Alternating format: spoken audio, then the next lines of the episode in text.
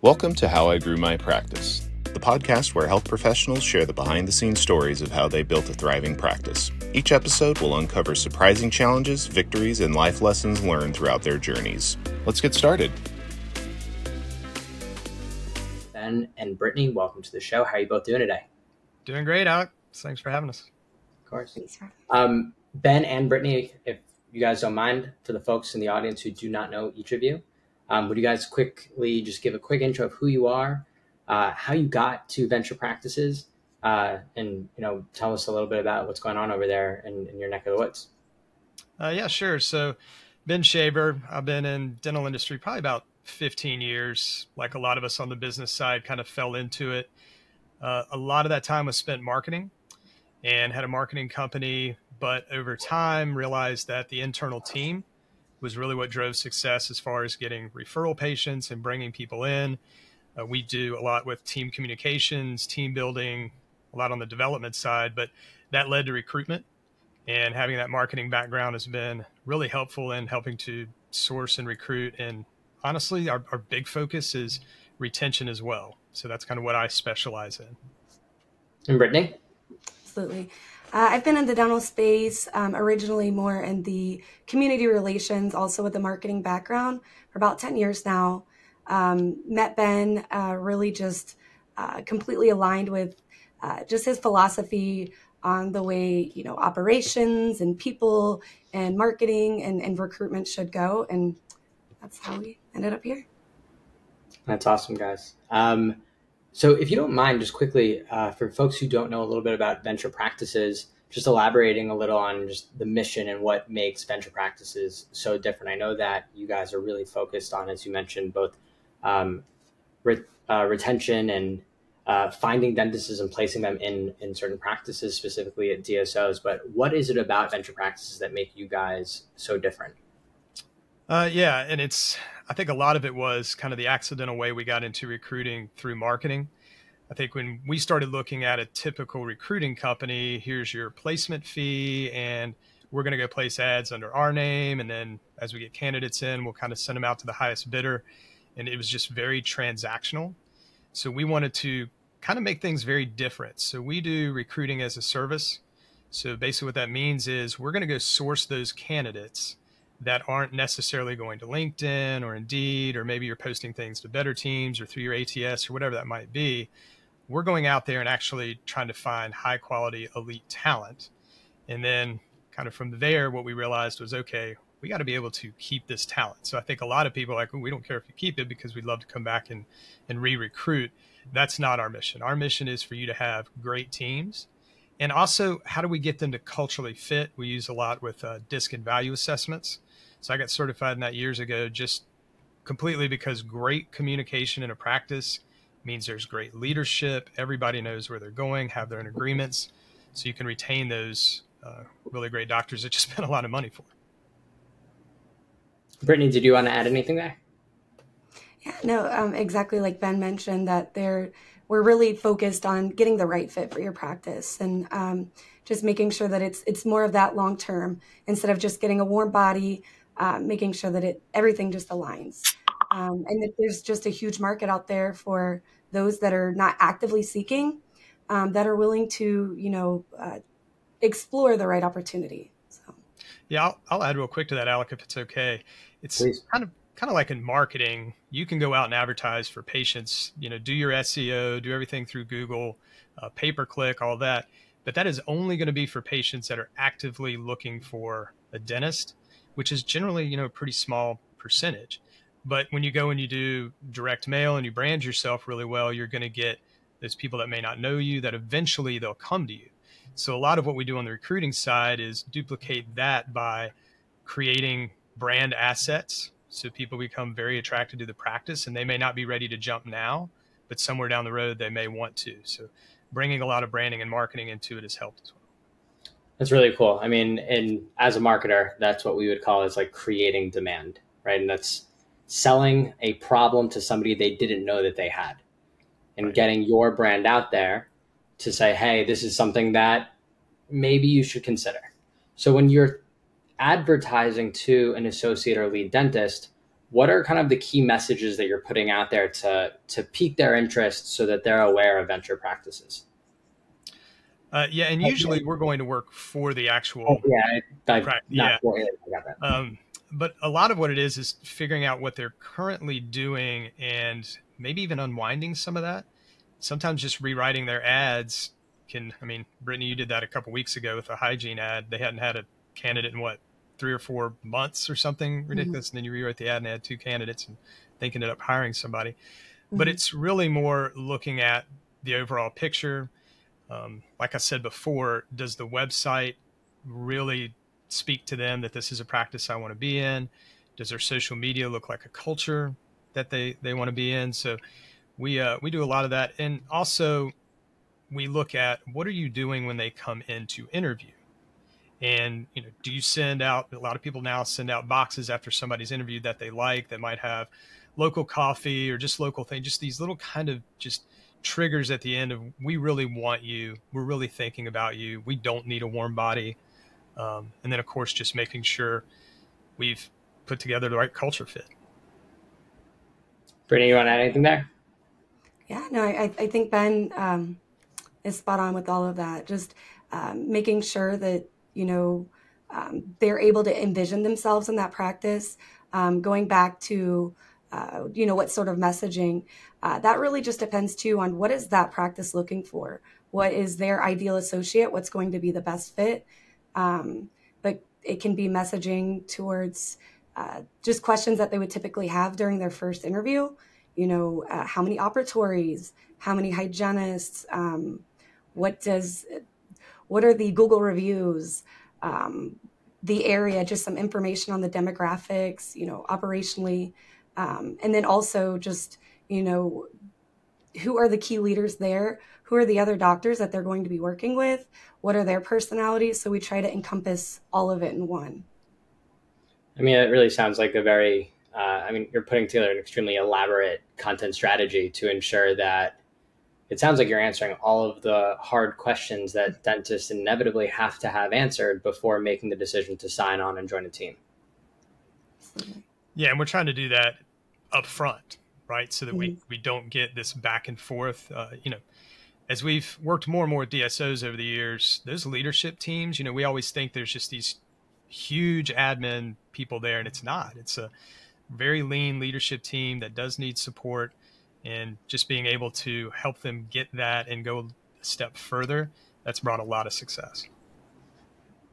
I have to ask, you know, as a, we, as a, you know, someone who works at Next Health, we're constantly thinking about how technology improves, enables the team to move with a little bit more speed, agility, makes lives at practices easier. I would love to hear your guys' perspective as people who are speaking with dentists all the time. I'm guessing hundreds, if not thousands of folks in the industry. How does technology fit into their thinking about joining a practice? And, and Brittany, I'll let you take this one here in a minute, but I was just going to say a lot of that too is they want the technology for sure, but they actually want the mentorship so that they know they're utilizing everything and being as effective as they can be and, and being efficient. So lots of times it's, you've got the people element with the technology, uh, but I don't know, Brittany, do you get a lot of questions about what type of technology is in the practice? Absolutely. Um, if their focus is more um, implants, you know, they want to know that there is that high technology or that um, you're willing to explore, you know, getting additional technology there. So that's definitely something that they're looking for. So it sounds like uh, leveraging technology is a part of a brand that says we're thinking about your future, something that's modern, something that they can grow into as well. Oh yeah, Te- technology is definitely a big thing, but it's uh, it depends. It's so different for each person, I think. It's mm-hmm. a better way to say that. And totally dependent on the practice and where it's located and uh, which type of patients are coming in. I'm sure it's a total, you know, uh, affects how they think about technology in so many different ways. Yeah, I mean, they, they're going to be paid on production. So for them, they want it to be as efficient as possible. So I could say this, it will work against you if you don't have the right type of technology. Right. Some of almost like a table stake. Mm-hmm. Um, so you're thinking about, from a recruitment perspective, it's having a, a strong content strategy, leveraging platforms that dentists are spending time on, trying to get the right message in front of them at the right time, whether that means joining the second or just letting something linger and have them think about it in the back of their head over time. Ultimately, that then leads to them signing and onboarding, which kind of leads into the back half of the conversation on, on retention. Mm-hmm. How does Venture Practices think about like a healthy onboarding process for dentists to join practices? I think the biggest thing there, Brittany and I both, this is kind of where we you know, start to merge together here, is you just have to be organized. You have to be completely clear. Roles and responsibilities have to be defined. I'm not saying you have to have a pecking order and an org chart, but you know, one of the greatest things I ever heard about associate dentists is you can't outsource leadership.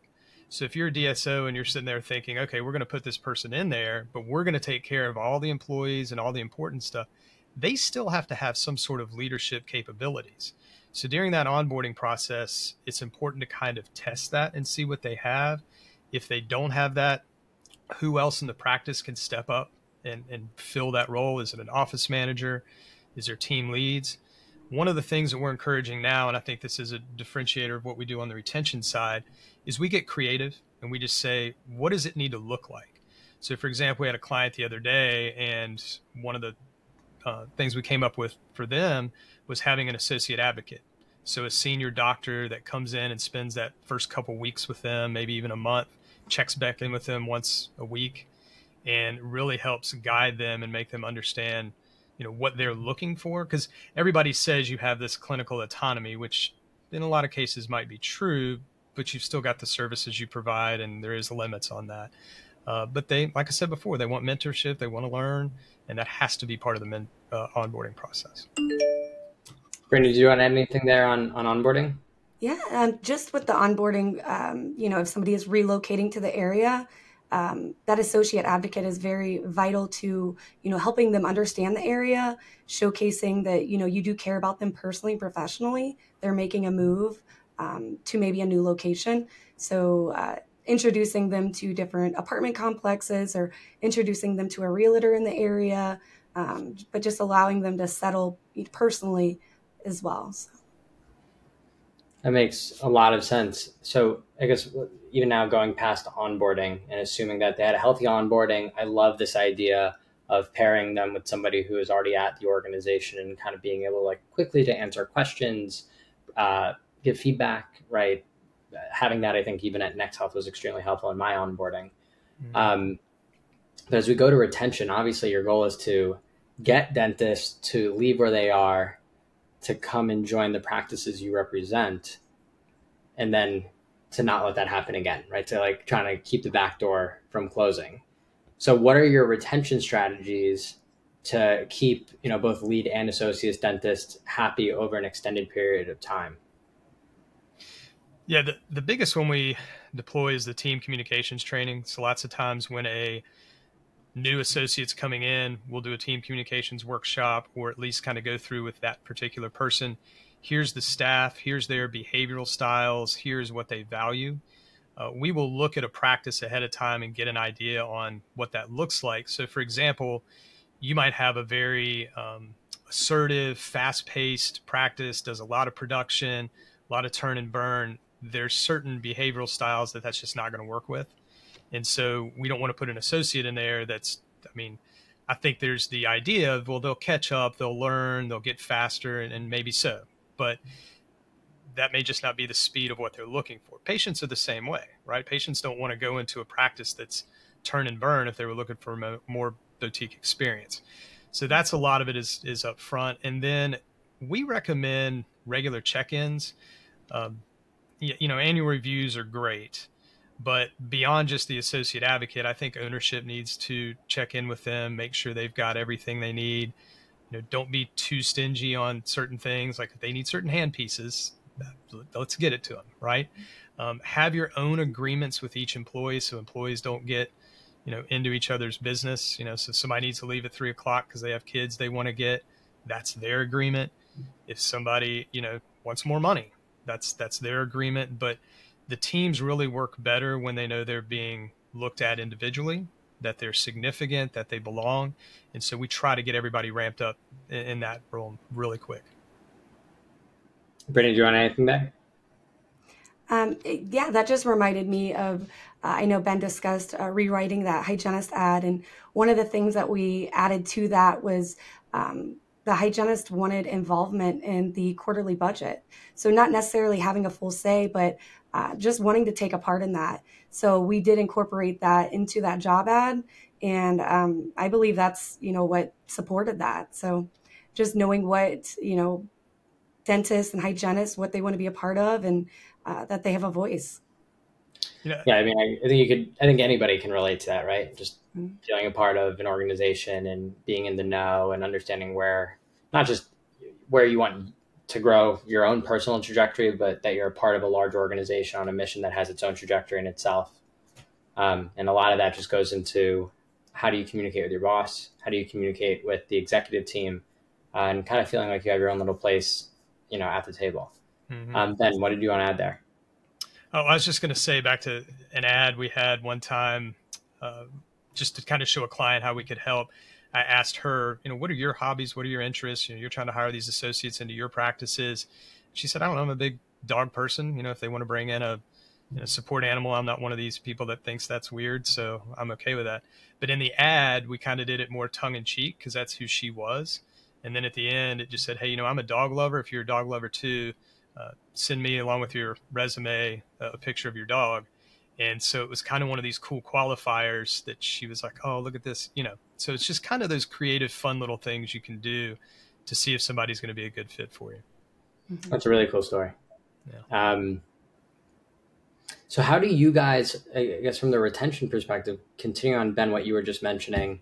Um, I love this idea that you guys are kind of like looking, not as everybody as uh, I want to say as a, as a canvas, but everybody has their own unique personality traits, and given those personality traits, you're putting them in what you think would be the right environment. So I think that's extremely unique and really special, given that you're spending time with them upfront early in the process, helping them onboard and placing them. But then a lot of what you said is about kind of like ensuring the right communication with their office, with their boss, with their, their, you know, other colleagues. How are you guys at Venture Practices helping there? And how are you ensuring and following up that, you know, the right practices are in place? Yeah. So that comes back to the coaching. So generally after we do a team communication workshop, we'll do these, and I don't know what, what they're called now, but they were uh, more like workshops. Is that what they are, Brittany? Where we get five of the five of them together on a call once a month, just so they can kind of talk through common problems. Uh, and lots of times if there's that associate advocate, that person, that's helpful. And, you know, usually it doesn't come down to team things at that point because we've onboarded them correctly. They sort of know, you know, they're not complaining about team members. They're ready to go, right? Like they took this job. They want to get in there. They want to do a good job. They want to serve patients and they want to make money. And so they're, they're talking to their colleagues on these calls about how better to do that. And usually it's, you know, we don't have to do a lot of support there. They support each other. So I think that group kind of helps, that sort of uh, having that colleague support that sometimes can be your best asset. I, I tell D S Os, you don't even have to have us moderate that, but, but make sure you have that available to you. So it sounds like Practice Ventures is really acting as, to your point, a moderator until a point maybe if you guys can take a step back when you think things are like really in a healthy cycle. Um, does that sound right? Yeah. And, and to add to that, Brittany will even follow up with them ninety days in, get that feedback that they're more comfortable giving to her, right? Because she's that third party versus they're going to talk to the operations manager and say, oh, no, everything's great. Love it here. But then they're secretly like, eh, I'm, I'm not loving it. So Brittany can then in a really nice way and successful way broker some communication there. Absolutely. Um, another tool with the retention is, uh, I know Ben mentioned the D I S C and values. Um, just knowing what they value too helps with retention. You want to talk on that a little bit more, Ben? Yeah, you know, everybody's heard of the D I S C, but we actually add that values section to it because if somebody's a big altruist, let's just say, and they're all about people, then these are the people that might go to those farmers markets on Saturday morning. That's an itch they like to scratch. They they want to grow the practice that way. They'll be in the environment. Some may not. Some may be more economic driven, more about practical results, but knowing what they value, you can kind of cater that. Um, even in those value assessments, work-life balance, we can see if that's, you know, somebody values that and, you know, what's going to kind of make them hesitant as well. So we've had numerous times where people are like, I don't need more money. I just need a pat on the back. Yep. That's important to know, right? And they'll take the money. Don't get me wrong. But they, they were like, am I doing a good job? I don't. You know. Ben, just for, I, like I, I, I've done a DISC before, but just for folks, if you don't mind, I'm just explaining a little bit more in detail of DISC and why I think it's actually such a really strong tool and how it correlates back to retention. If you could just connect those dots for, for folks, that'd be really awesome. Yeah, absolutely. We do this with every client that we we start with just to get an idea of their communication style. But, you know, you always hear about personality tests. You know, we've looked at Colby and Strength Finders and then fifty others, right? Um, DISC is more of a behavioral assessment. So it's not really a personality test. Um, you know, something like a Colby is going to say, hey, this is how somebody's going to act the day they show up. And this is how they're going to treat their job. The DISC, we can be a little bit more subjective. So the DISC kind of runs through, you know, D, if you're a high D, you're going to be a little bit assertive, that type of thing. But D is more about how you solve problems. I is more about people. You know, you're going to be very interactive and, and be more about people. High S is more about pace. So high S's are kind of that duck on water, right? They look very calm and cool and collected, but underneath they're just battling away. Uh, and then the C is more your detail people, um, more about procedures. But why that's important, and especially in dentistry, is, you know, in those admin jobs, you know, people tend to go either task-related jobs or people-related jobs. So when you've got somebody that's supposed to answer the phone and convert a new patient and then turn around and also file insurance and take care of some of these task-oriented jobs, that stresses them out. And if they're stressed out, they stress out the other people in the office, right? Um, knowing that a dentist is a low economic and a high S, they're going to be very, very loyal and not demand a lot of money. So we kind of call that a little bit more of a passive associate. So you're going to be able to keep them for a while, but that higher D, higher economic, higher political that, you know, may want to go start their own practice one day, they're going to be a big producer. So there's caveats both ways, but that's how those assessments really do help you determine what you need in that practice and what type of practice it is. Hopefully that was a, a good. Yeah. I mean, I love that. Uh, it's kind of this idea of lots of candidates. Candidates come with pros and cons. Those pros and cons are all based off of who they are as individuals. Yeah. Right. So to your point, having uh, a dentist who may be a little bit more quiet, may less economically driven, may have longer attention, but you actually may get more out of somebody who is so hungry, but that may come with personality caveats that may not fit the location that you're that you're placing that dentist in. Uh, yeah, I'll give you one more example. If you're a high altruist, you're going to give away a lot of dentistry. So if it's, and, and that might not be a bad thing. Again, it depends on the practice, right? Because if you're trying to be community-based, people are going to love that. Uh, and you can put up some guardrails to keep that from happening, but just knowing that that's that person's typical behavioral style helps you kind of lead them versus manage them. I think it's so cool. I mean, we could do a whole conversation on how different discs fit different practice types. Right. twenty-six thousand different behavioral styles. So you can't put people in a box, that's for sure. Well, I think there's, I, you're, you're describing that there might be four boxes. Right. But, but you've got, a, everybody's got a little bit of D in them and, um, you know, you're still going to get mad when somebody cuts you off in traffic, right? Even if you're a low D. So yeah. it's it's there. You can access it when you need to. That's right. Um, I think it's very cool. And it's really unique that you guys are spending so much time getting to understand folks, not just in an interview process, but actually having them take a formal assessment and then having not just a, quali- a qualitative lens on who these individuals are, but as you grow in aggregate, you can actually start seeing trends given the different types of DISC assessments that are being filled out and saying, oh, we understand that this DISC assessment individual fits really well over here. So I think that's, I think it's extremely cool. Yeah. I'll, I'll say one more thing on that. It helps with predictable conflict too. So mm-hmm. we had a situation where we knew this associate was probably going to conflict with the office manager. So being able to come in and understand where that was going to happen and how it was going to happen and have both of them understand it, uh, kept that from getting bad at some point. So th- there's, that's another good benefit of it too. Yeah, I mean, for those listening out there, it's almost, you know, I'm kind of sitting here thinking, well, it probably makes a whole lot of sense for most dental practices to be asking their employees to probably fill out something like a DISC. Just given how, if you think about a dental practice, I mean, I don't want to use the word family because it's a choice. It's uh, you choose to work at a location, but you spend every day in a very tiny little environment with these individuals, and having empathy and understanding what makes people tick, what makes people excited, I think really goes a long way. And obviously those are things that you get to know with people over time, but having an assessment done early on really, I think gets, it forces you to almost take the right step in the right direction earlier on as people build relationships uh, over time.